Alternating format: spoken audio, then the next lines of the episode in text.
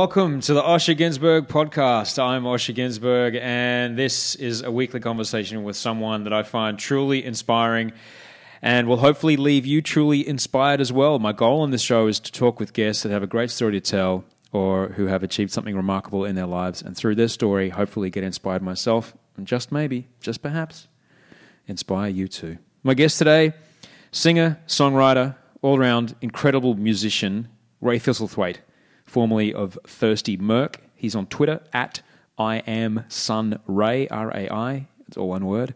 It's a great interview about uh, what it's like to achieve enormous success at a very young age and then have humility thrust upon him in no uncertain terms. More about, more about Rai in a moment. Uh, what's going on with me? I'm in Amsterdam again. Um, you'll hear the sound of the trams going by. I'm going to school here. It's really interesting. It's a really fascinating city, and I've talked about this before, but I've really been affected by seeing how this society exists. Um, it's just so different to what I grew up with in Brisbane and what I see in a, what I saw in Sydney, and certainly what I live in in, in Los Angeles. Um, the way this society exists and, and, and just its openness as a society, also its efficiency as a society. I mean, going back to LA between now and the last time that I was here in Amsterdam, I was just so completely struck by the enormous overconsumption that exists in LA, the colossal waste of energy that sustains everyday life. They're just how much they're running at a deficit of energy. I mean, it's a culture completely built around cars. Sitting in the 405, which is a freeway that runs uh, across the San Fernando Valley from Los Angeles up over the pass into the valley. I'll be there at a standstill with 10 lanes of cars going in each direction, none of them moving all of them with one passenger, all of them idling, just burning precious dinosaur juice every single second for no reason except to act as a gigantic generator to power the USB port that charges their phone while they're Tindering. I mean, there's got to be a better way to go about it. I don't know what that better way is, but there's got to be one. There really does. Uh, I was here on the weekend for uh, King's Day, which is basically the King's birthday weekend. The whole city dresses in orange celebrates in the customary Western style, that is to stay completely drunk all day long, just start hammering booze from about 11 a.m. and uh, be peeing in the streets by 4 p.m. Now, as you know, I talked about this on the show. I don't drink anymore, but it did make me reflect on the way I used to drink. And um, I was certainly one of those guys more than once in my life. I'm not now. I'm very grateful for that. But I had a fantastic day. I went out on a boat on the canals. I was invited by one of the uh, one of the locals here to go out on a boat on the canals. It was super fun. And then I went to a street party where all kinds of shenanigans were going on, and uh, it was really really fun. We had a great time, and then it got to that point in the party where the the party turned, and I, I got out of there. I mean, you know what it's like when a party turns. You know when you're at a party and it kind of kicks into the next mode that. You know, when, when guys at the party tend to care less about where they're peeing, um, people start texting the numbers you know, I know you know about. You know those numbers. Um, when the music changes from disco to hard trance. Now, not all those things happened at the party I was at. Some of them did, but you know what I'm talking about. Uh, at that point, I'm like, okay, good night. I rode my bike home, made some spinach and lentils for dinner, read my book. I mean, I was in, had a shower and I was in bed with clean sheets by 9:45 p.m. It was brilliant. Oh, I loved it. Uh, oh, my life. Anyway, let me tell you about my guest today, Rai Thistlethwayte. He is best known as the singer, songwriter, and guitar player behind the very, very successful Australian pop band Thirsty Merc, who had massive hits with Someday, Someday and In the Summertime, which you may know better as the intro theme for the enormously successful documentary series Bondi Rescue. Yeah, that song. Now, Rai, he is just so much more than that. He is one of the most accomplished jazz keyboard players around. He has written or co written songs for some of the biggest names in music. And in fact, Thirsty Merc wasn't his first success. No. He was signed to Columbia Records, went to New York to make an album at a big studio when he was just 18 years old. He tells me the whole story of that adventure in this show. Some of the details of that story he shares for the very first time. They're going to blow you away. It's a remarkable story, a story of dedication, nerdy jazz, the perfection of pop music, getting everything you ever wanted the first time you tried, and then being served a freezing cold shower of humility. Um, Rai's new project is the same as his Twitter handle at I am Sunray, I A M S U N R A I. Follow him on Twitter. Just Google Sunray, you'll find him, you'll find his music. His musicianship and sense of melody and hooks and what makes a great pop chorus absolutely undeniable. We do get quite nerd, we do get quite nerdy talking about jazz for a bit, but hold on, there's stories of shenanigans of female British university students to follow. Don't worry. Rai was really open, really generous, really honest in this chat. I can't thank him enough for that. His transformation, both personally and artistically, is just remarkable to listen to. There's a lot of lessons in this one, my friends. Um, now, I do have to offer some very, very, very humble apologies for the audio quality of this. The uh, SSD drive in my MacBook Air was slowly dying when I recorded this, and it affected one or two podcasts that I've got in the can. And I've since moved to a far more robust recording platform, but um, it's just a bit glitchy, some of it. Uh, if you can't listen to it, I totally understand. Try to imagine me and Rai that we're talking on a dusty old record, if that helps. It does ease up a few minutes into the file, but throughout the show, it did happen. I, I ran it through all the signal processing I could. This is the best I could get it. I hope you can see past it and enjoy this wonderful, honest, and uplifting story of transformation with Rai Thistlethwayte.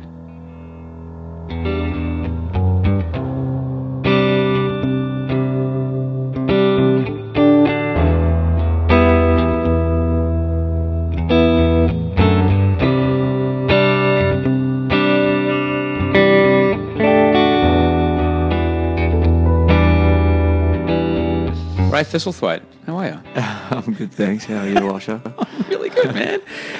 I am Sun Ray, R A I on Twitter, is where you are. mm-hmm. Very exciting. And at uh, facebook.com slash I am Sun Ray. It's where you can find Rai Thistlethwayte. I'm finding him across the table from me. Here in beautiful Sydney. We are both um, semi residents of this city and another one. That's very true. Um, it's great to get back in touch with you. I, it's sort of nice that I got back in touch with you through uh, this very podcast, actually, and um, listening to a very inspiring podcast um, between you and Yumi Stynes Yeah. the other day. Uh, I must have seen a tweet or something about it and just thought, you know, two names in the one tweet sort of was enough to me, for, you know, enough to make me go and open the link. Then I found myself here and um, listened to a very uh, candid and and uh, informative and uh, a little bit sort of uh, you know homesickness inducing uh, and nostalgia inducing uh, podcast and it was just fantastic to hear it and I sort of thought um, I don't know. I just, I just, it was just great. I was lying, on, I was lying on my back in a little rehearsal studio that I've been, uh, you know, renting out in uh, in uh, Echo Park in LA, and I just, uh, you know, it was good. Just zone out for man, half an hour and like listen to that and Oh, I'm so happy. hearing about Yumi and her sort of northbound travels up there to all these crazy No one know. No one places. It was great. You know, Yeah, just- she was a carny. that's right. Yeah, she was totally a. Well, I'm really, PNG and all that. Yeah, bro. Look, I'm really glad. I'm really glad you're on this because I, I, I, I'm I'm interested in people that inspire me, and I like talking with people that I find inspirational and people have done inspirational things in the hope that it'll inspire others. And you um, are a man that I first met. I'm pretty sure I first met you as a musician, but very early, early on, we started crossing paths at um, what was that recording studio in North Sydney, uh, where I used to do voiceovers. Was it MCM? Or was it Song Zu? Song Zu. Yeah, right. Yeah. That bloke, he was in a pop band in the 70s. Yeah. Les Gock. Les Gock, he was in um, Hush. He was in Hush. Yeah. Yeah, now he's got this gigantic recording facility. Well, I think he's actually sold his share of it. Right. Um, still is in that business of music and TV for commercials and uh, TV. lucrative.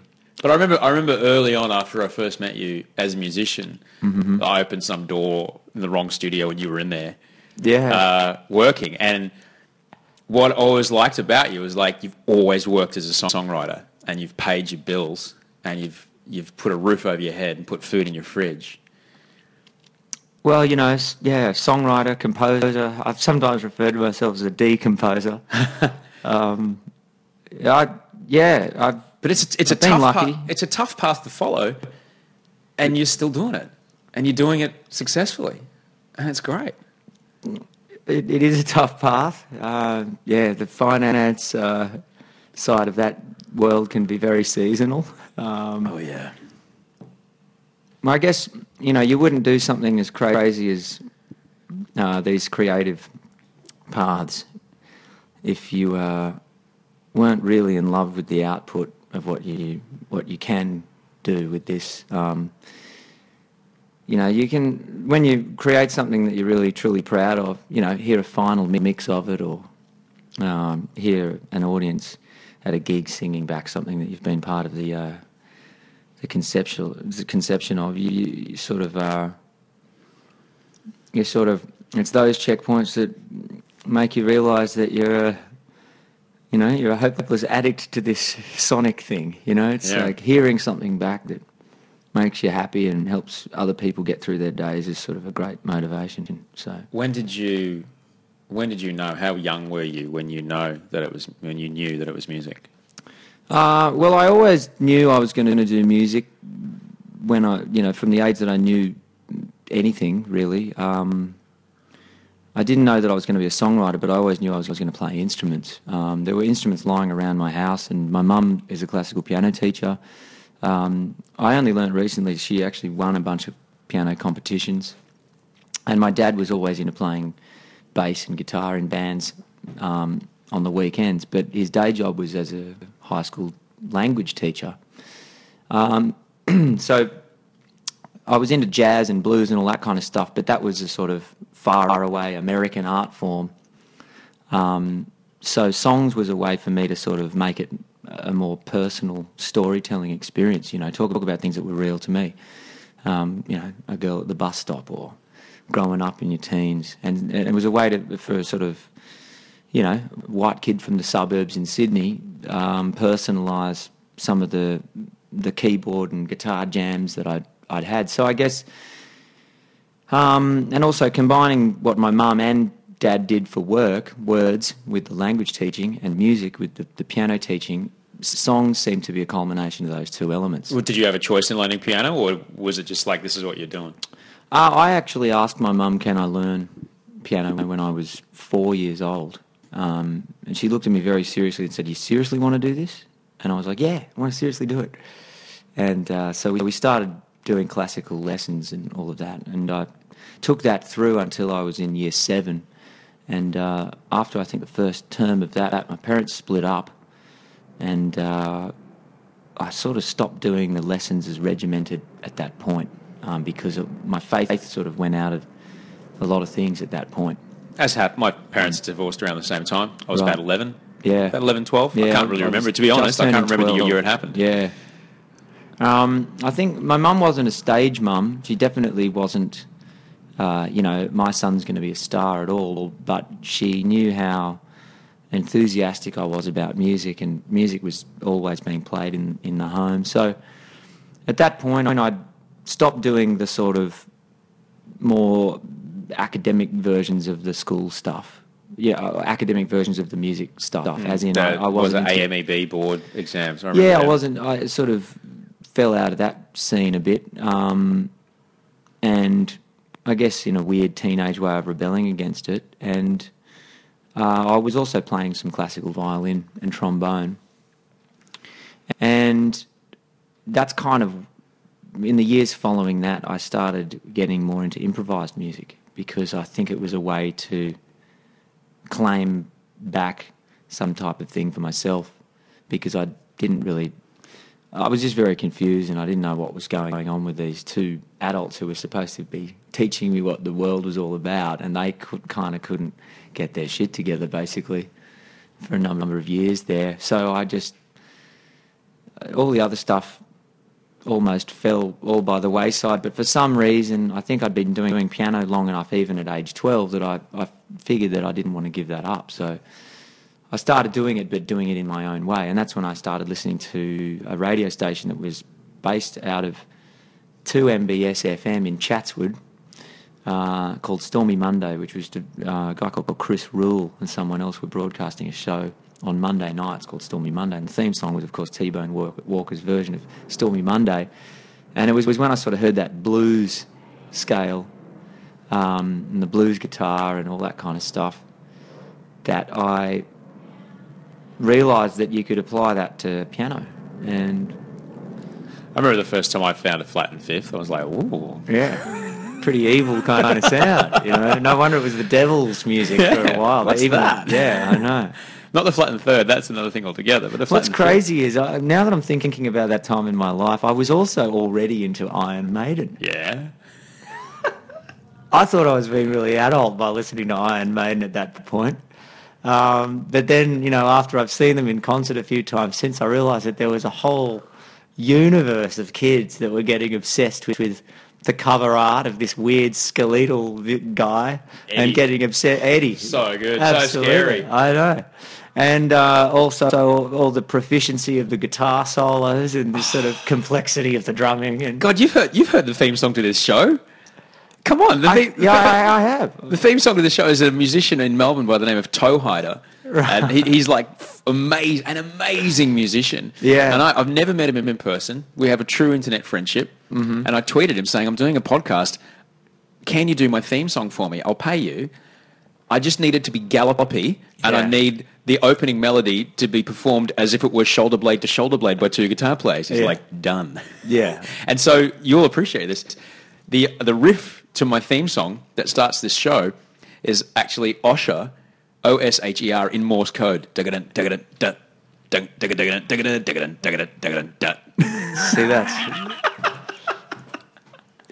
I love it. Yeah, it's so great. The reason I bring all this up is because I remember one of the first times I met you, Osher, was when we were um, probably not the first time, but one of the first times we ever got to chat was when you were working. Maybe it was early days at Channel V. Yeah, the music channel. Yeah, And TV. I remember it might have been Danny Keenan or one of those guys who was talking to me about you. But anyway, we got into a conversation about Iron Maiden, and I was freaked out at how much you knew about Iron Maiden. Steve Harris, mate. It's Well, he, Ste- Steve Harris is Iron. He Maiden. wrote it all. The bass Yeah. player. He wrote the whole thing. Um, have you seen the documentary Flight Six Six Six? I have seen. That. Fantastic. If you've not watched this documentary, my friends, it is nothing quite like watching the reaction of those kids in Central America Yeah. who are seeing this, like grown men weeping, holding drumsticks that have been Yeah. thrown out into the crowd, and just and then they go play golf. Yeah, yeah. Well, you know, you can't drink and do all that. But I remember partying for I your whole life. when we were when we would play the Iron Maiden on the Request show on Channel V. It was that when Slipknot was around, and I was trying to explain. You don't understand. The Number of the Beast was the scariest song a kid could know. It was devil's music. This is as frightening as it got. And if you listen to Iron Maiden, if you had an Iron Maiden patch on your jacket or your bag, you were bad news. People would cross the street to get away from you. Yeah, I remember how I got into Iron Maiden was sort of along those lines. I had a babysitter called Steve Lammy, and he'd written Iron Maiden in the infamous Iron Maiden typeset on his homework book using a compass point and his own blood. and I thought it was so cool that I I asked him what was going on with this this band, and he said, "Oh, look, I'll give you a tape," and I, that's how I got into that. I love that your parents left you with the guy that used his own blood to carve Iron Maiden in his homework book. And he also got me in a uh, Back in Black by Ah. ACDC, and it was those tapes in those sort of years that These are cassettes, my friends. These are things that yeah. yeah. we would wear out. They didn't last forever. They had a shelf life. Uh, they they did have a shelf life, um, and it was those yeah those that were probably also part of the inspiration of going to the dark side when my parents split, and um, probably one of the reasons that I, you know, also got into uh, yeah trying to get my technique on the piano up because these guys were all seen to be incredible fast guitar players. so proficient. Yeah. And like not only like that's the thing. The music was Yeah. frightening and gallopy and Yeah. everything was about warlocks was and dragons, thrashy and, and, shit. crazy and mythical and Oh, oh, yeah, man. There was like imaginary chalices being held and everyone's Yeah. in gauntlets. And I was The really I was I played a lot of Dungeons and Dragons at the time. and so I was, right. It was between that and Dio. I was like. I was all about it. Yeah. Oh, and Yngwie Malmsteen was also my well, I think I have AD&D to this very day. You really? No, joking. Oh, Uh, I used to say, people used to go, have you got AD? I was, is that Advanced Dungeons and Dragons? So, bad joke. That's a good Chop one. that out of the interview. I should use that more often. So when you were, I was because I wanted to know because for me, I, I I played piano, I played guitar from when I was eight, and I, I learned piano. But for, for me, practice, I could never. It was just not for me. So what was what was practice for you? Was was it something you looked forward to, or was it just like I'm going to sit down and just get my left hand? I actually think it was OCD. I think practice for a lot of musicians is sort of like a, a similar thing to these guys with, uh, you know, getting the ball in the basket, you know, the, the basketball. In, 100 in free throws in a row. If You I get to have to- 97, I have to start again. It's kind of that Yeah. sort of silly level of like getting it right. Yeah. um, and you can become a slave to it. And uh, I think I just had this weird tendency to wanting to get it right, um, and it was a good thing and a bad thing. Um, it's given me some huge equipment to be a pretty rounded music uh, person to, to to have done a lot of that work. But I think I did that because I wasn't really much good at sport.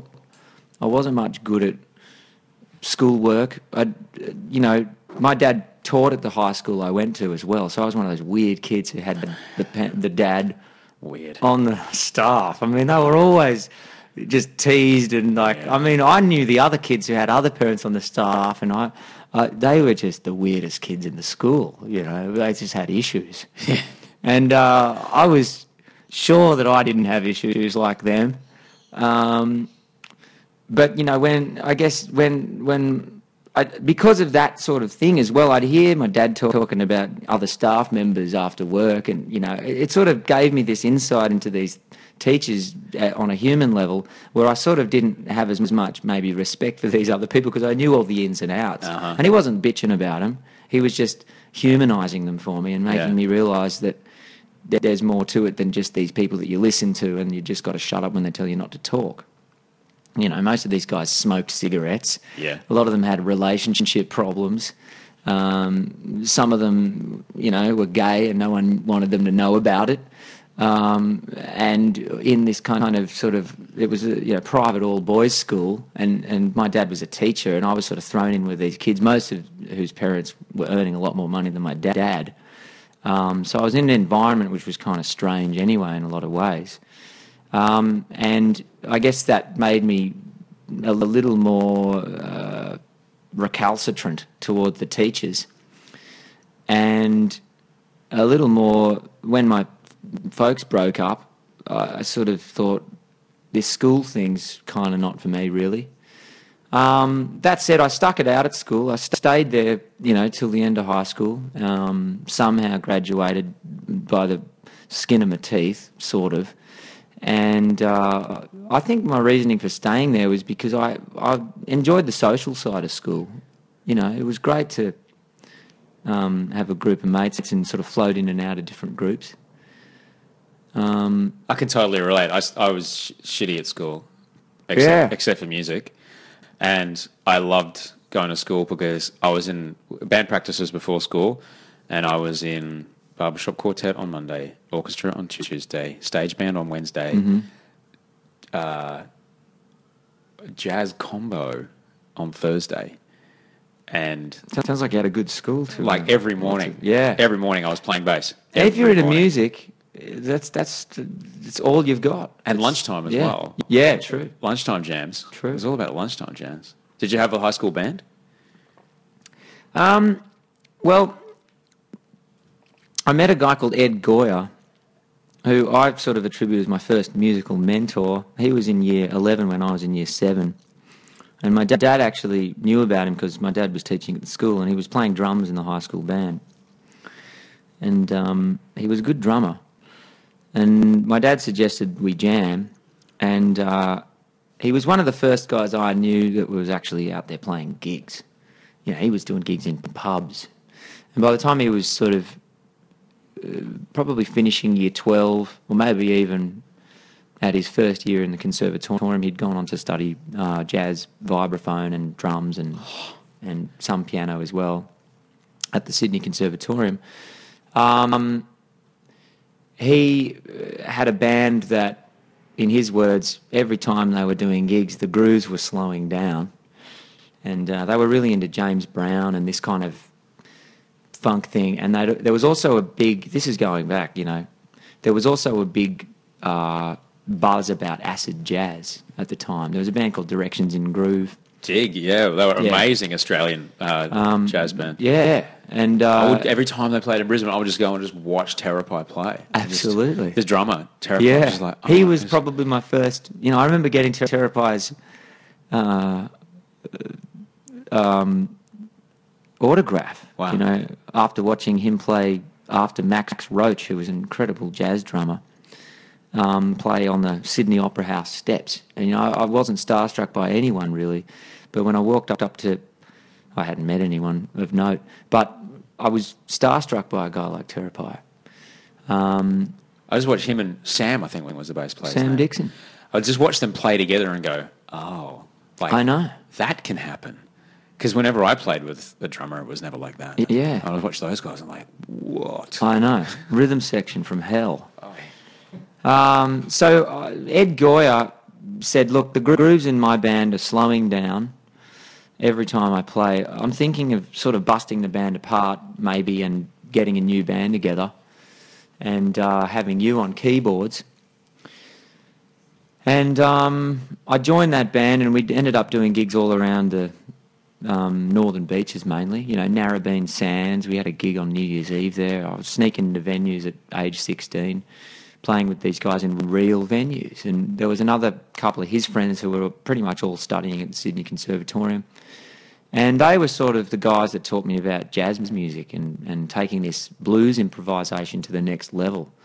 Um, where instead of just playing around the blues scales, I was adding more chromaticism to it, you know, the black notes, and and uh, adding, you know, more of a sort of theoretical um, system to what was really going on, and then furthering developing my my ear. So I, I when I studied music um, after high school, I um, I did one year at a uh, TAFE of uh, like how you said TAFE. TAFE. I went to TAFE. Uh, it, was, it was the only tertiary education I could get into. But I remember we had a um, uh, we had a, a theory teacher that uh, had gone to Berkeley, and um, he, he started to explain chord functions and things like that to us. And I remember like just on the edges of understanding and conceiving it, but I just I kind of got distracted by beer and girls at the time, and so Well, that's what happens when you're in those teenage I was years, 19, and that man. doesn't really slow down. No, no, no. But I do remember. I was just actually. It was. It was during that year that I just really related to when he said, "I just wanted to get it right. I just wanted to get it right." I was playing at the time. I was playing a five string and, and a fretless and a double bass, and I remember, like, when it came to practice, like, I'm going to play Portrait of Tracy from from Jaco Pastorius. I'm going to learn how to play this landmark fretless bass Yeah, thing. yeah. Like it's like I'm going to learn how to play Eruption from Is that like Um,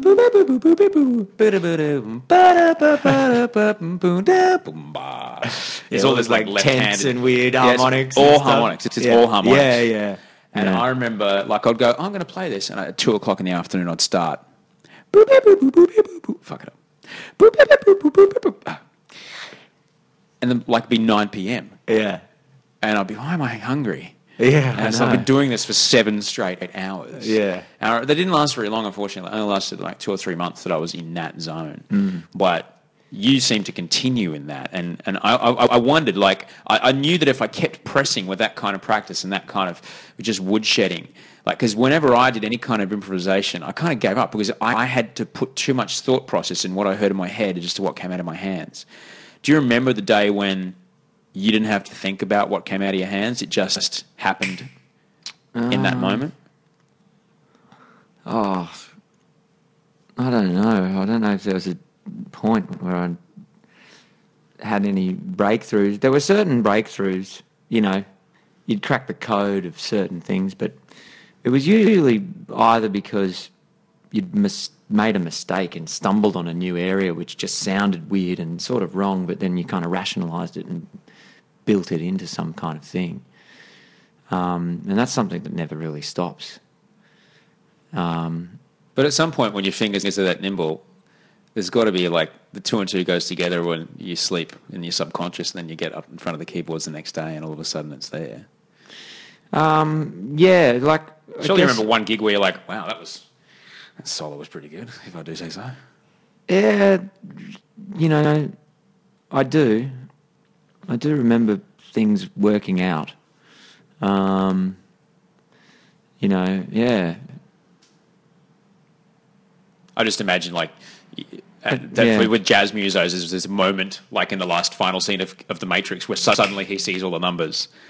yeah, yeah. There, yeah, there are. I think it's sort of also just to do with on on the you know on the sort of jazz bandstand. I guess it's kind of it is about having so much vocabulary there of ways to get home from a sort of point. You go right, out on the tangent for a while, and sort of just being so kind of aware and focused the whole time Yeah. that you're almost on a kind of higher plane of sort of uh, focus where it sort of it, it does actually go into a creative Mandelbrot set area where it's kind of almost so random that it's actually uh, just it's pure creativity and that happens usually when you're actually totally hot in terms of your practice regime um, you're not distracted by anything you've still got enough fire in the belly to sort of want to excel yourself, and you've got, you know, a great bunch of guys playing with you that sort of are propping you up, and there's good communication and, and all of that, and the gig's going well, you know. Um, yeah, those things, they're, they're, that's when it all comes together in a jazz setting. And it's a very dis- different discipline from playing pop music and doing something more organised and structured, which is sort of part of my world as well, which has been sort of, you know, another string to the bow. Before before we get to the pop, can you just explain to people what is it like when it's you on keyboards, as a bass player, drummer, perhaps a horn, and there's an unspoken communication on stage. We're going to do another 16 bars. No one mentions it. It just it just happens. it's yeah, it's kind of it feels like there's a raw there's yeah, it's it's a very um you feel like you're just taking risks. Your sort of senses are heightened. And it's kind of to me when it's when when jazz is really on, um, it's the most exciting music to me in the world. It's like watching. People think that oh well I don't understand jazz, but I'm like well have you ever watched the outtakes of Will Farrell or is it Farrell or Will, Uh, Will Fer- Ferrell. Will Ferrell Yeah. when he's on set and the cameras are rolling and someone messes something up and he just runs with it and it ends up in the movie because the guy's improvising. It's, you know, I believe energy isn't made or destroyed, it's just sort of changes form and it's kind of channels from one place and you kind of organize it in a particular point in time and a particular place in time. And it could be, you know, if that was taken into a sculpture studio, some had come, someone had come up with an amazing sculpture spontaneously. If someone was on a jazz bandstand, they'd be there'd be some kind of lick that the, the sax player had come out and the drummer would jump, on a hit and it hitted, you know, the top of the chorus and the crowd would go crazy and everyone's there. And and if you were on a movie set, it's the kind of point where there's that synapse you know, uh, electro, electro, strange neuron level thing that, you know, inspires a guy like Will Ferrell to, no, I'm going to jump in with the timing of a thing that just came to me at no, you know, the last minute, and I'm just going to say it, and it works. And everyone's on that edge of their seat because this guy is prone to pulling those sort of things out. I sort of liken it to the the great stand-up comics, the great mime artists, the great you know uh, actors who know how to improvise, and that's sort of what jazz is. It's sort of to me, it's a it's a, sort of pure um, knowledge base rooted in a skill set that's kind of rooted in a pure creativity that's got all the possibilities open to you and there's kind of no rules. And it's that's why to me it's, it's the ultimate drug. And that's why i also think sometimes it's more fun for the people playing it than it often is for the people listening to it Well, that flow state that you're in when you're on stage, when there's four or five people in this kind of collective decision making process about where this music is going, and they're sort of in that moment, and they're, mm. all their brains are on that that frequency that no one else in the room can hear. yeah And they're in that flow state. Oh, sorry, man. This is that me? i'm going to oh. ask me i'm just going to All right. turn that off That flow state's addictive. To It be in really that, is. To be in that space where there is no membrane between the thought and the product. It really is It's completely addictive, and that's why surfers just keep. It's why Kelly Slater can't stop surfing. that's it He's in the, when he's on a wave in pipeline. He's not thinking. He, he can he cannot predict what the wave's going to do. He can only be in the moment and improvise with what's given to him. And I think that's true of a lot of creative people. I think you know, if if, if you know, for me, it was like, well, I am going to be into that sort of addiction. I may as well make it something that can be, um, you know, can help me and help others and not be destructive. You know. So you're 16 years old. You're working with dudes that are older than you, more worldly than you. I've, I've done this, and suddenly you go Ooh, I'm with men. and the men talk about men things, but Oh, yeah. no longer is it a C90 with Iron Maiden on one side and Back in Black on the other. what, what were the what were the albums that were giving you? Go here, you go, Rai. Get this into you. What were the records they were giving you?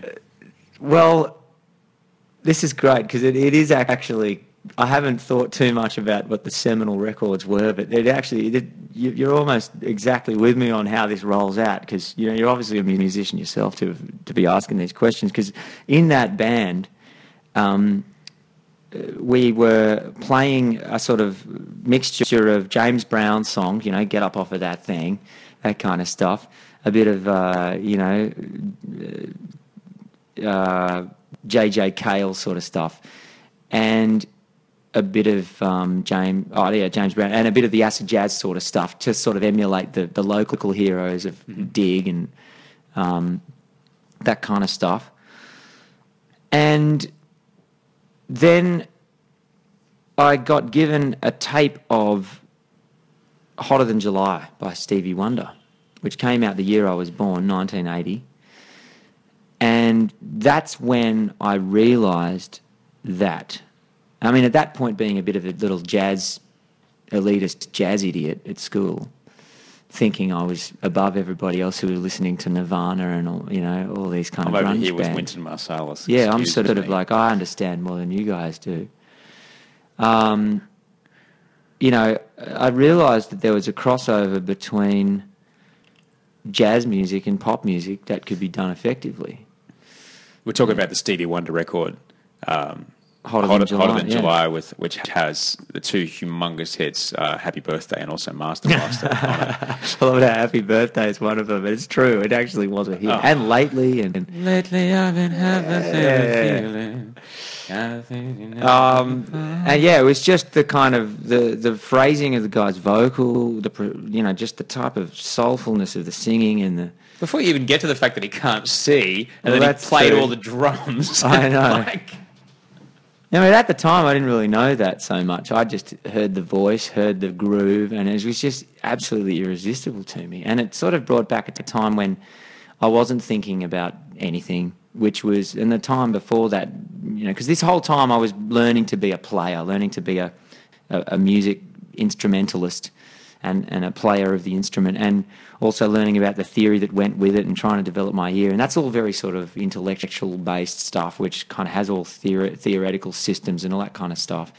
But it kind of brought back a time when I remember hearing songs like The Way You Make Me Feel by Michael Jackson and, um, you know, uh, Smooth Criminal, Michael Jackson, and, you know, Dragging the Line, you know, Tommy James and the Shondells, and uh, also Chuck Berry, you know, some of the grooves that were going on in some of his kind of rock and roll, the swing and rock and roll stuff, which was just total 12 bar blues, feel good music. And, and this is stuff my dad was listening to, and also just the sort of compact melody writing of guys like, um, you know, every day it's a getting on down, down, down, faster than a roller coaster. Uh, Love like yours, Buddy Holly. Buddy Holly. You know what I mean? So I, I sort of realised that it doesn't have to be in a, you know, it, you can sing this, the same thing through each verse. It can have a brilliant counterpoint point sort of driven melody, a la the Beatles, you know, you know, and any of their sort of stuff. Uh, it can last two and a half minutes, make you feel fantastic, and still be, you know, have roots in absolute musical genius. In fact, I sort of started to realise that this sort of long form jazz stuff was no more difficult than actually the, the craft that went into some of these great songs. And there was also the element about music that to me is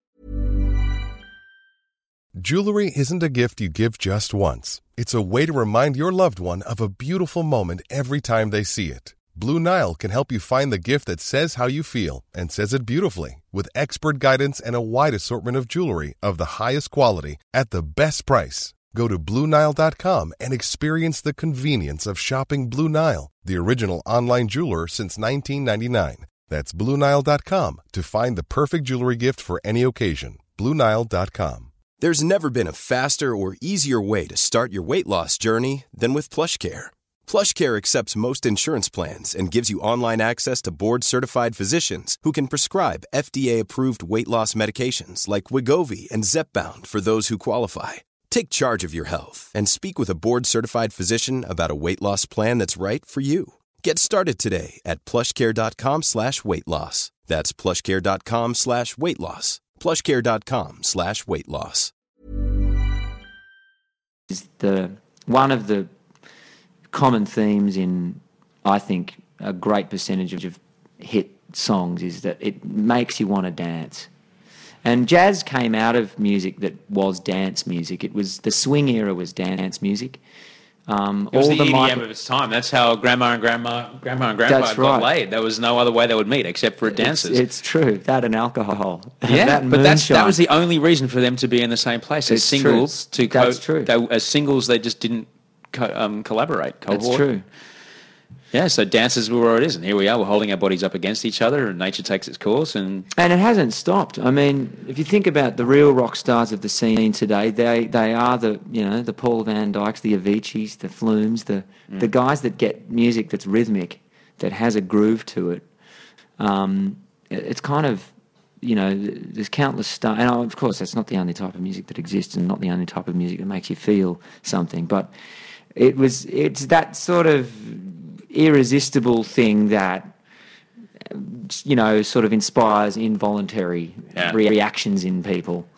Um, that's so obvious to me that that kind of brought back a kind of childlike wonder. And for, for at that stage, I'd been sort of thinking a lot about music, and it just sort of broke through the clouds and, and kind of brought me back to to something. so, what was the first pop that you really and kind of really dove into? As After that, um, I went back through the Stevie Wonder albums. I went back to Talking Book. I went back to Innervisions. oh man, um, which were essentially jazz albums still. Um, and then a friend of mine, Virna Sanzoni, uh, introduced me to the music of Donny Hathaway.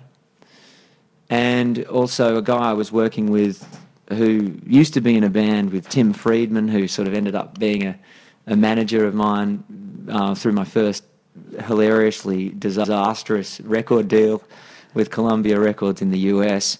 Uh, he had left a bunch of LPs um, at my house, and one of those was the soundtrack to Purple Rain. oh yeah, And I mean, there was also Alan Parsons Project in there. There was also a bunch of Steely Dan that I never uncovered until later on when I picked up a vinyl player again.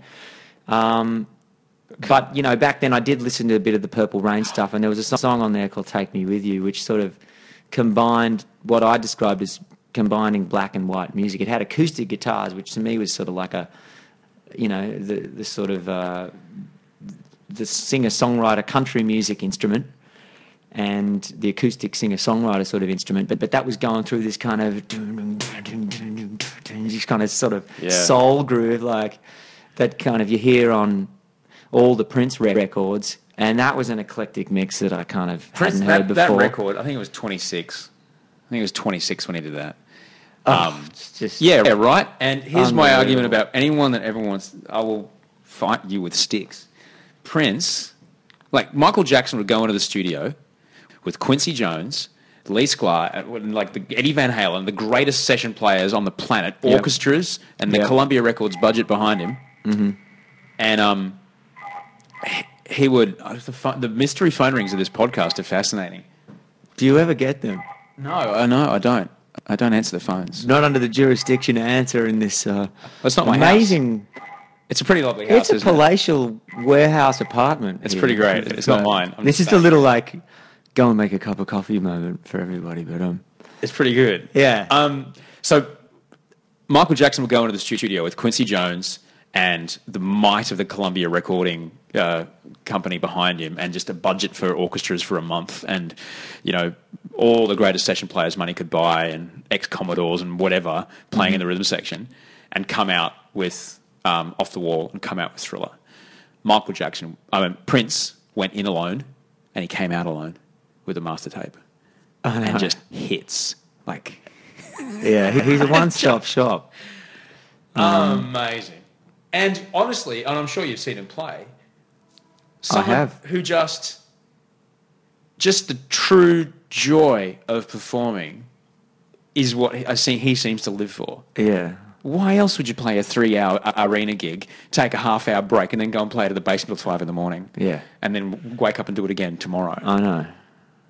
The, the energy level is just I'll never. When I first heard the outro, it was the, for me. It was the outro guitar solo. Let's go crazy.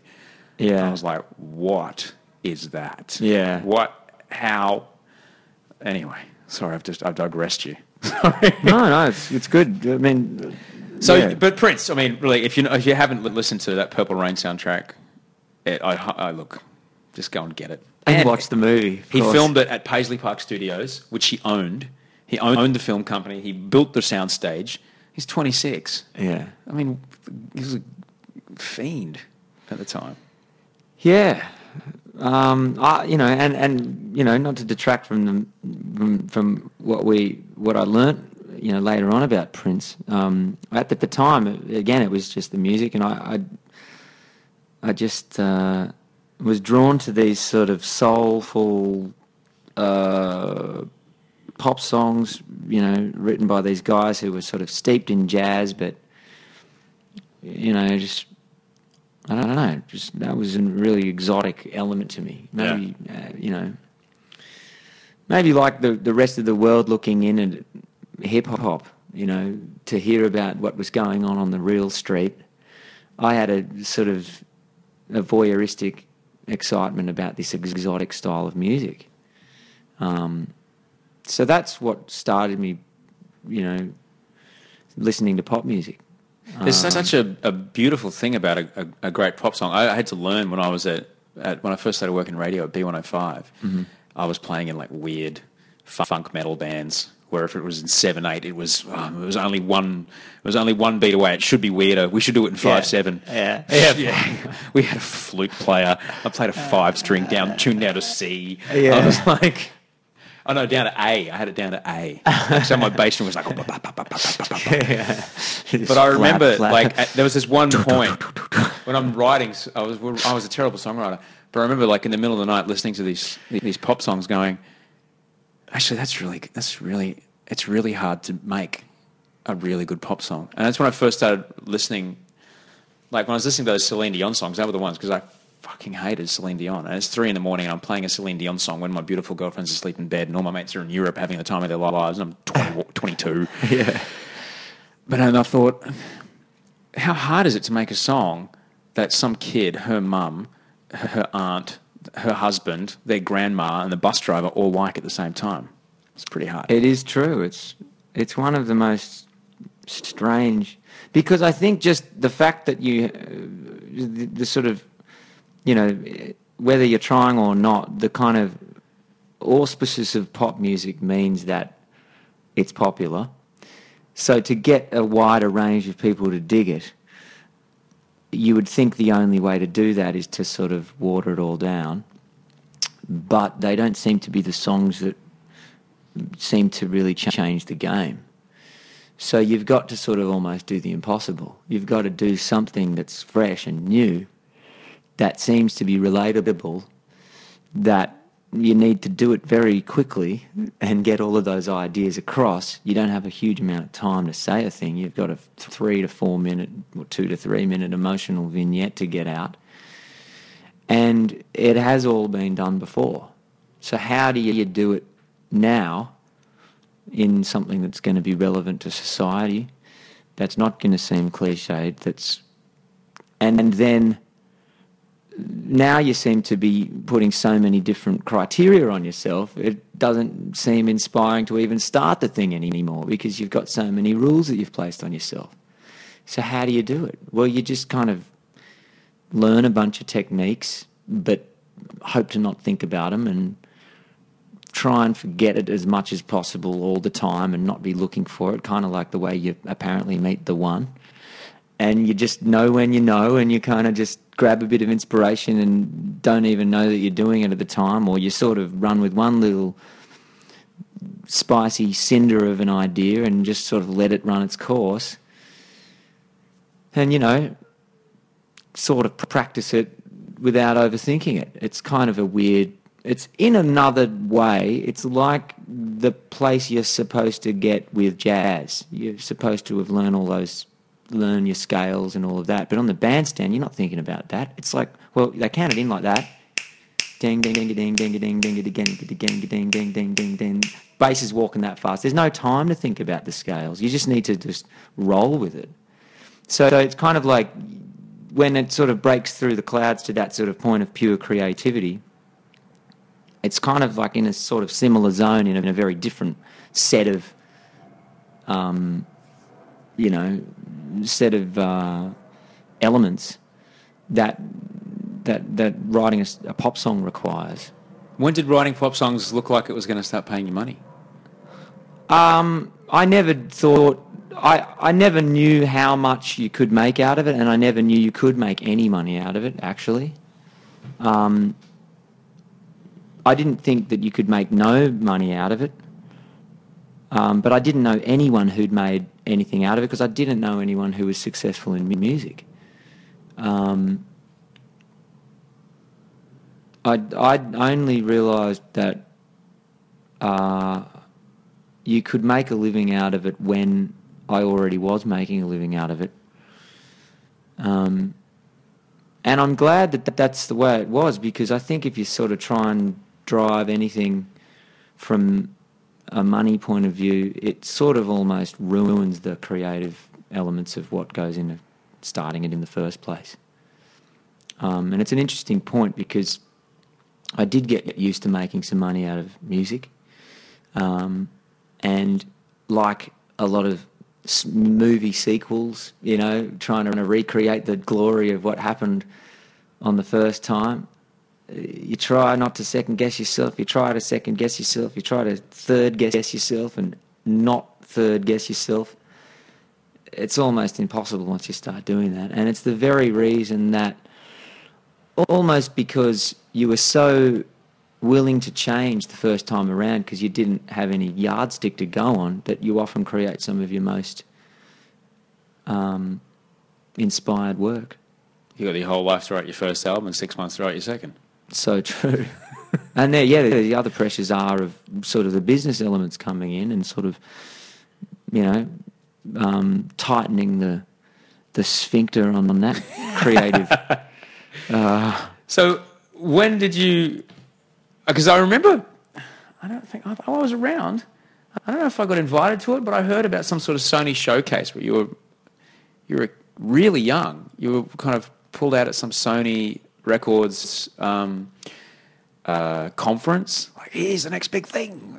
That's true, actually. I remember that. It was at the Sidon Cafe, and I was signed to Columbia Records as a solo artist, and it was maybe 2000. No, no, it was it was 1999, I think, and I'd left the Sydney Conservatorium, on which I, I was doing a uh, scholarship for jazz piano at the Con in Sydney, and I'd left there because I'd been signed up by this uh, amazing American record company, which is part of Sony.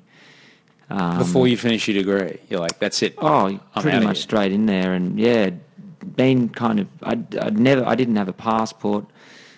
I didn't own. You know, I didn't own any kind of performance clothes. I didn't know how to get on stage and hold a mic. I didn't. I'd only played on the piano and sung a little bit at that stage, and I really was just a piano player, really. But um, you know, a tape had be, been sent to these, these guys and they'd send it on to this other person and they'd been involved in this other thing and they, you know, had ties with the label so they hooked up this deal and I'd gone and recorded this album which uh, was, it's, you know, it's, uh, I think it was absolutely sort of embarrassing on a lot of levels musically, um, but it was it was what it was. It was a, it was my first attempt at trying to create something, and then that um, squeezed through some pretty pretty bad management decisions and a lot of record label kind of manufacturing and all of that kind of stuff.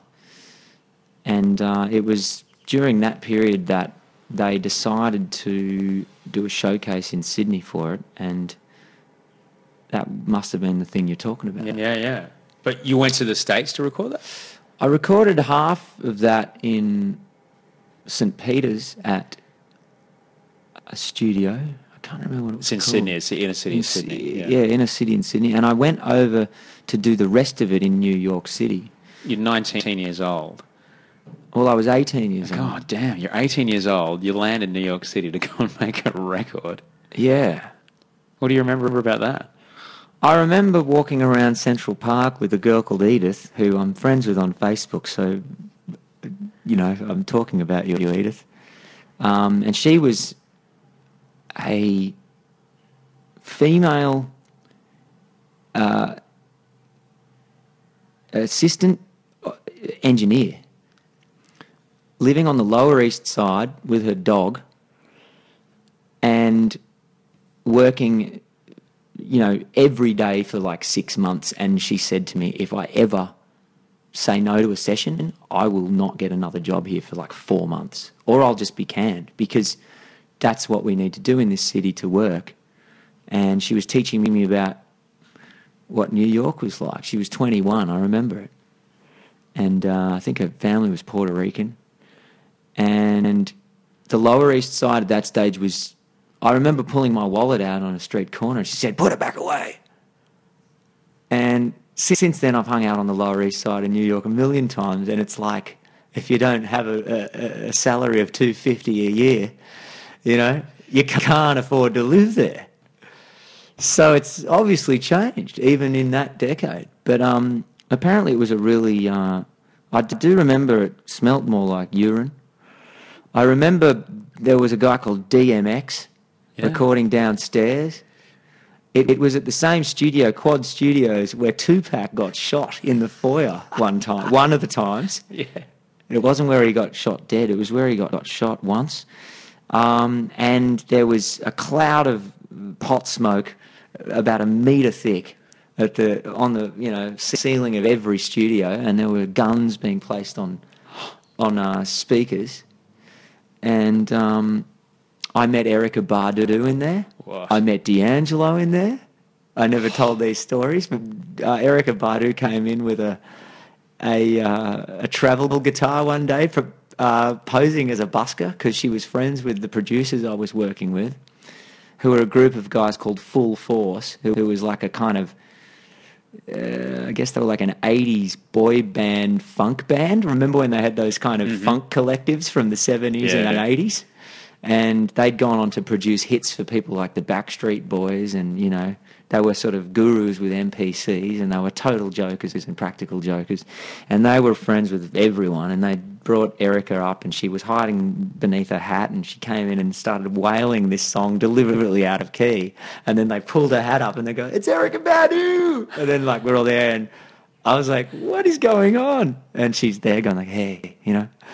She was beautiful, you know. And then I also remember seeing D'Angelo one day just getting out of the lift, and I was like, "Hey, man!" And they were all friends with him, and so you know, it was a really amazing time. And I remember going to London for a break, um, and you know, hanging out in, Leeds with some university girls who just drank me under the table every night for three weeks, and then going back and working at Sony Studios on, I think it was on 10th Avenue, and one day I knew that Michael Jackson was recording there on the same day that I was mixing this record because I tried to go to the bathroom one day and there was a security guard outside the bathroom and I'd found out that uh, he was going to be doing a session in the same studio and I wasn't allowed to go anywhere near that you know, and probably for good reason. Um, uh, and uh, I, I don't, I didn't see him, but I'm sure that that was the closest I ever got to uh, to Michael Jackson. Wow. in the same studio, and I was I was having the album mixed by a bloke called Mike Pela, who produced pretty much everything Sade did, and also produced and mixed um, the Raw and the Cooked by Fine Young Cannibals. Wow. So I was in, in some good sort of sessions and I'd learned a lot. And that was the time that I also heard the album Bright Size Life by Pat Metheny because the engineer that I was working with um, and Jaco Pastorius played bass on that album along with Bob Moses. And so, you know, I was learning more about jazz all, all the way along, but I was also having my first crash course in how ruthless this business was when the record label decided to shelve the album and not release it. Um, and I think that Sony showcase came about because the Australian company decided to do some type of joint signing or some type of Australian release version of this album. But I didn't really have a good setup in terms of the management, and the music was a little bit all over the place. And uh, so it never really went anywhere. Um, But that experience, I'm assuming you said you didn't have a passport. That was the first time you tra- traveled overseas. Uh, yeah, not for, for that exact recording trip, but yeah, the, to basically to just meet these guys for you know 48 eight hours, come back, and then the next time I went back, yeah, I was Right. in so the but, studio. but when you guys. came back from that epic trip, what was it like coming back to Sydney? uh, when the deal was over, I don't know. Just like what was it like when you got back and having been exposed to what New York City at its throbbing best is, and at the, the face where you're around, like I have. This is a world that exists. I can stand in a studio and D'Angelo's there, and I could write. I can have. to be honest, I think. I just became the most arrogant little prick ever.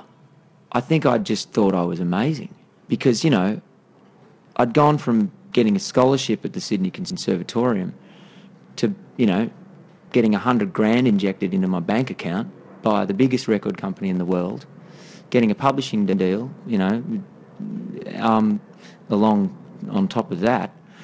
Um, so I was and I'd gone and recorded in these huge studios with these mega producers, and I thought uh, it was all going to work out.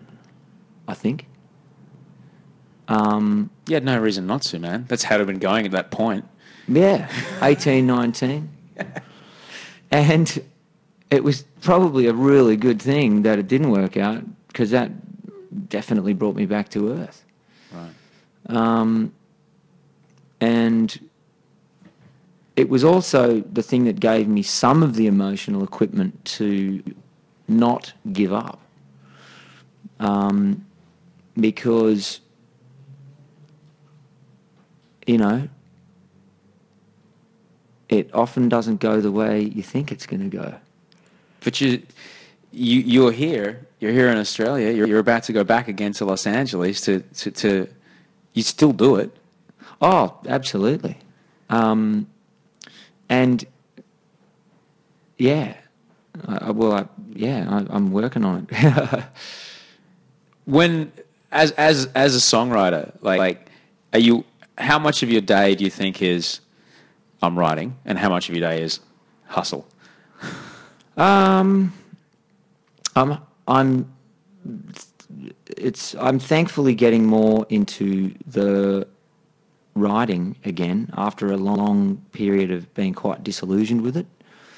Um, you know, obviously there's been some of the most incredible, um, you know, feelings of uh, gratitude, and I feel absolutely blessed to have had great success with Thirsty Merc over the years.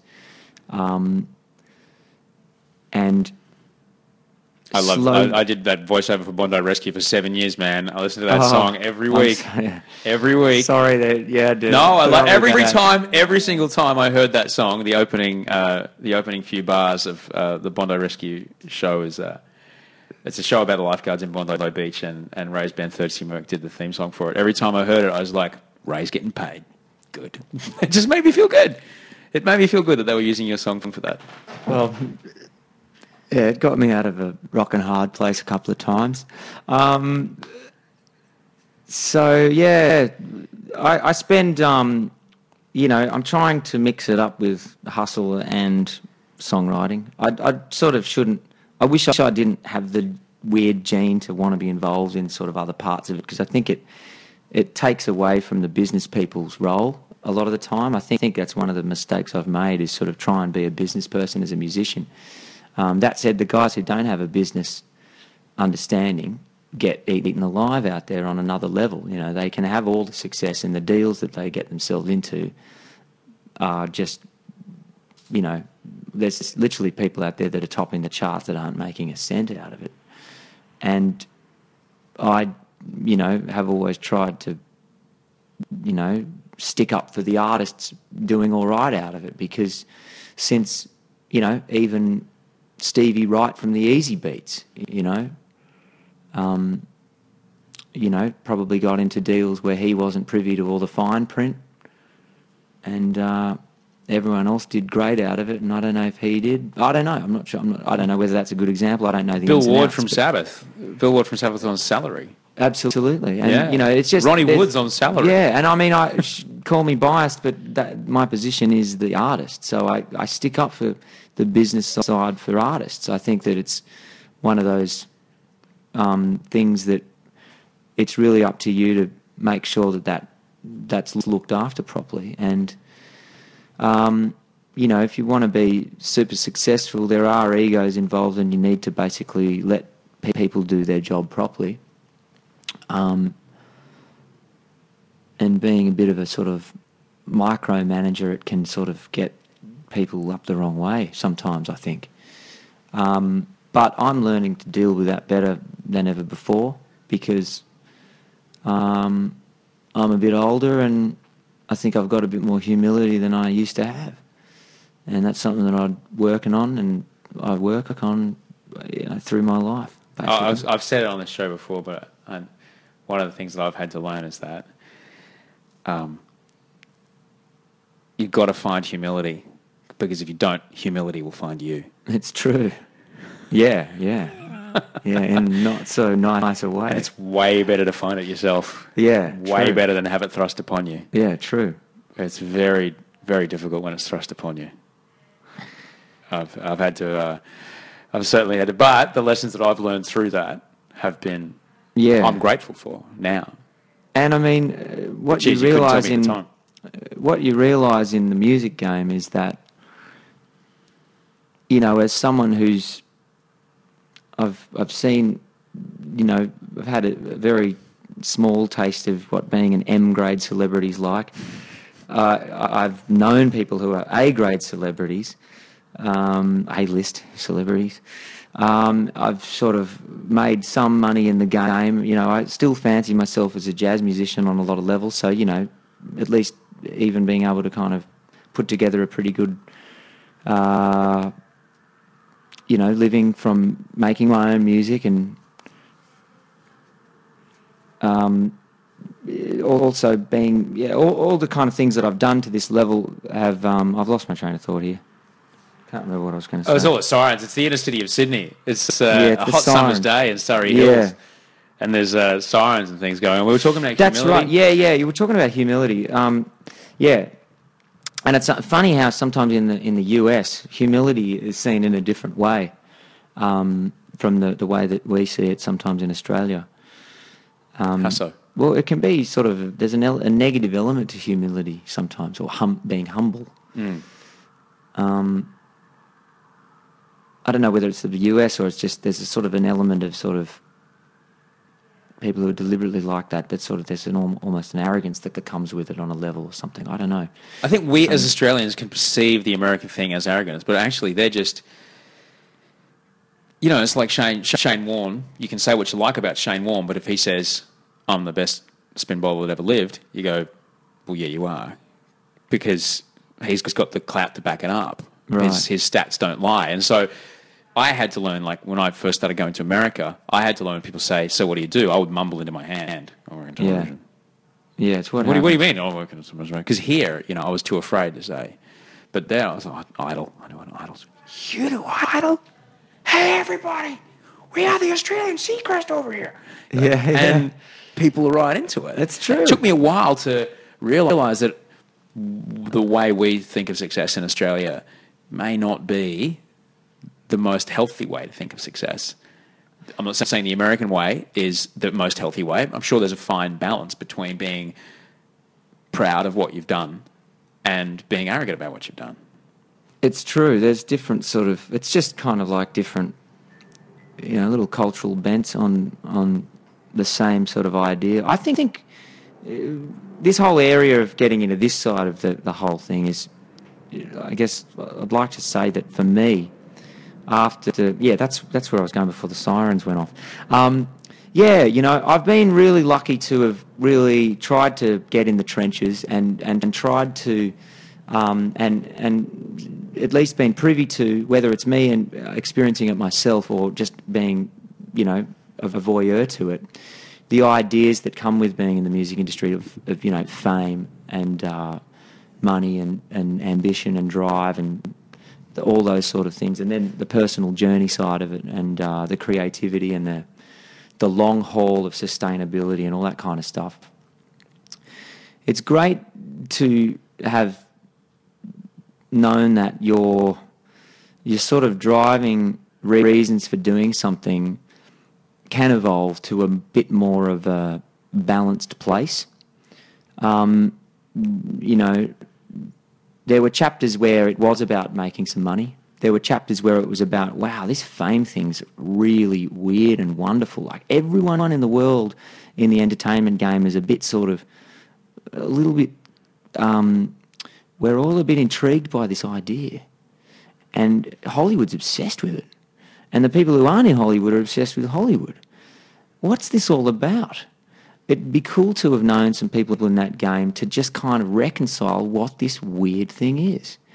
And to sort of have not just kind of look at it on a way, but to actually have experienced part of it and seen other people go through it, to know your own standpoint on these things, and to have sort of gone, well, what's it like to make money, and does it mean anything to you? And uh, some of these kind of things do evolve to a more balanced viewpoint. To as you as you get older, what I love about it is that you kind of you start to want to get paid in a real range of things. And, and I said to my manager a while back when I was sort of um, thinking about going over to the US, which I've I've been living in LA for a year and a half now, um, you know, and coming back here to do various things. Um, but I said to him at the start of that sort of chapter, because it felt like, you know, because there was a geographical move, Yeah. I felt that there was a bit of a headspace shift that I needed to kind of furnish everyone with the idea. And to me, I want to be paid in job satisfaction, karma, not losing enthusiasm. I want to maintain enthusiasm. I don't want to fall out of love with this thing. I would love to be paid in some money, and uh, I I want some, some recognition for you know just being part of it. I don't need to be at the top of it. I don't need to win it every time. Um, and to me, having those sort of range of payments would be better than getting an a, an unhealthy balance of or an unhealthy weighting of one of those. So it sort of seems to be a bit more of a you know a holistic version of success that you cannot know about when you're 21. Um, or for me, I, I I don't think I could have known about that stuff because I just wasn't emotionally mature enough to understand what those concepts were. And for me, the greatest shame would be giving up music, um, listening to the, the sound of a piano chord and going, that doesn't do what it did when I was eight years old. That would be the saddest thing. Um, and you need some money to, you know, eat, get along, and do what you do. Um, and, you know, and when I talk about recognition, it's sort of like not in a fame way that people who don't even know who the hell you are and really what's going on about you inside are making their own judgments about you because that's just a load of crap. It's sort of a, an illusion, really. The people that you rub shoulders with who are in your little group of people who you kind of go, hey, you know, it's like if you were having your last supper and you look around at all these kind of guys and there's, you know, there's your sort of peers. I think you'd be there.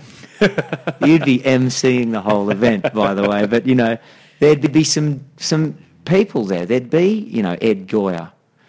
The you know, it'd be like at the end of deconstructing Harry when all those people there. You know, Woody Allen walks back in, and there's all the people who, in a good or bad way, have sort of shaped his sort of history Yeah. um, are there sort of clapping, going, hey, you know, it's all right. We're all here and we sort of survived Yeah. somehow. We've all been part of this hilarious movie of your life. And, you know, just there going, those kind of people around you go, hey, you know, he's just part of the kind of group of dudes fighting the good fight. And for me, it's fighting the good fight for me as a musician is, you know, it's we're using sound to you know, get ourselves through. It's like we're getting we're getting ourselves personally through, our families through, and we're getting our the people out there that need a leg up through. That's kind of what you know. To me, it should be. It's communication. Yeah. You know. Mate, So that's the way you just described how you'd like to be paid has just because honestly, like I've, I, I struggle a bit. I've been doing this a while now. I've been doing this broadcasting thing for half my life, mm-hmm. and e- exactly the same. I remember my a great program director, Craig Bruce, once told me if you ever turn the mic on and your heart doesn't beat through your chest, you should get out of the chair and let someone else do it. And I, I get really afraid sometimes that might happen, and I, I wish that it doesn't. Yeah, like you're just going through the motions Yeah. or something. Because when get- that red light on air Yeah, is on, you're supposed to be a little bit Yeah, nervous and, and I get really like- afraid that it's going to happen one day, and that's a really good thing to ask for. Thank you for that. It's a really good Oh. thing to uh, to ask for. That. And by the way, me saying that that's what to, to aspire to means that I may still be a hundred light years from getting there. hey, progress But- not perfection, man. True. Progress not perfection. And that's the key to uh, all the creatives out there making music, and all the people in the you know the business landscape making music, and all the people going through the you know working at record labels that have had to deal with all the cutbacks and all the stuff.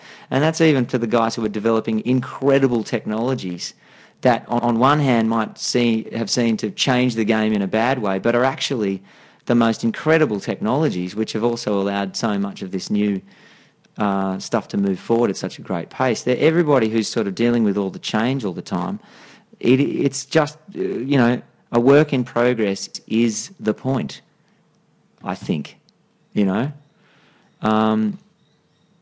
Because, you know, what, what would you do if you just, just kind of knew it all and you didn't need to do anything else anymore? I'd just curl up and say, well, goodbye, cruel world. That's the end of that. Well, I look forward to being uh, around to review the next uh, the next chapter as you go back to Los Angeles. I'll be I get there on Christmas Day. Oh, sweet. Yeah, so I'll be there. I'm out, in Venice, which is on the other side of the world from you. Yep, I'm downtown. Oh, it's not that far. Downtown's only 20 minutes from 10 West. Yeah, well, 10 East for me. Oh, yeah, 10 East. There's heaps of places I can charge my car down there. Uh, I haven't like Downtown or? Oh, yeah, downtown. What do you got? yeah. that- A Nissan Leaf. It's the greatest. Oh. I drive five. They're all the rage over there. dude. I drive 500 miles for eight bucks. That's it's- just, this is freaky. It's ridiculous. And you place you can charge it for free in a lot of places. Yeah. For free. Doesn't Have you cost seen those anything to drive new uh, Tesla, is it? Well, uh, yeah. When I write the Mariah Carey song, that's going to be my car. That seems to be a. Dude. the- that's the kind of car for the guys. The, that's for the software kings. Oh, oh yeah, who- and those those who write those who write Mariah Justin Bieber songs and, and Mariah Carey songs. Probably true. Yeah, right. Um, Rai, this has been amazing. Uh, we got super nerdy. You We got, did. You got real open. Um, I didn't even get a chance to talk about. Oh, well, we'll do that next time. We'll do this again in Los Angeles. Let's do it. I am Sunrai. Next time we talk about, I want next time we talk, um, I want to talk about your thoughts as to where all the bands have gone. I want to get your thoughts on um, who's doing the why pop is where it is and why EDM is where it is. Um, I'd like to get you to explain to folks why Los Angeles, and um, I think that for now that'll do it. Um, Yeah, you can buy you can buy Rai's record. Uh, Facebook.com slash I am Sunrai. There's a link where you can buy his record, um, Pocket Music. Pocket Music. Pocket Music. Um, and you can just behold that um, alongside uh, Bootsy Collins and James Jamerson. Uh, Rai Thistlethwayte's left hand is one of the best bass players that you'll ever goddamn hear. That's not true, but thank you. Ray Manzarek style. He's all over it. It freaks me out. Freaks me out. Follow him on Instagram too, because he lick of the day makes my day. Rai does Lick of the day. Lick of the day. He gets a he gets a double bass sample, uh, and he Instagrams a, a loop on his left left hand, and it's it's bonkers. Um, I'm going to take your photo. I'm getting picked up in seven minutes. Um, Rai Thistlethwayte. It's been an absolute pleasure, Osher. Thank you for having me Thanks, on. brother. This has been really good. man. Yeah. All right. Thanks. And that's the show. Rai Thistlethwayte. Lovely guy, right? You can follow him on Twitter at I am Sunrai. I A M S U N R A I. Tweet him. Let him know you heard him here on the show. Let him know what you thought of it. Quite the uplifting story, right? It's uh, nothing quite like hearing about someone's transformation. He's such a great guy. And his music's amazing. I mean, really. And he can write great pop songs. Uh, pretty great. If you dug the show, if if it's for you, I'd ask if you could tweet out a link to the show. That would mean the world to me. Um, it really makes a very, very big difference when you support me like that. That's uh, all I ask, really. Just do that. Oh, and go into iTunes and, uh, and leave a rating. That uh, makes a very, very big difference. Um, you can leave your feedback there about the show if you like. Uh, that'd be great. I'd love to see it. Um, feedback's a breakfast of champions. I listen to feedback. I act on feedback. I'm making this show for you. So uh, if there's something you want, something you don't want, let me know. I'll see what I can do about it. Thanks so much to everybody that uh, got in touch through the week and left feedback about Mia Freedman's episode. That was really ace. If you're new, hi, welcome. There's plenty of shows for you to enjoy. Yeah, thank you for being here. Subscribe, and I'll uh, talk to you next week, my friends. Um, I think I'll still be in Amsterdam by then. Either that or on a plane down to Sydney. Dun, dun, dun. I love you. Thank you for being here. Have a fantastic week. Sleep well, my friends. Dream of beautiful, beautiful things.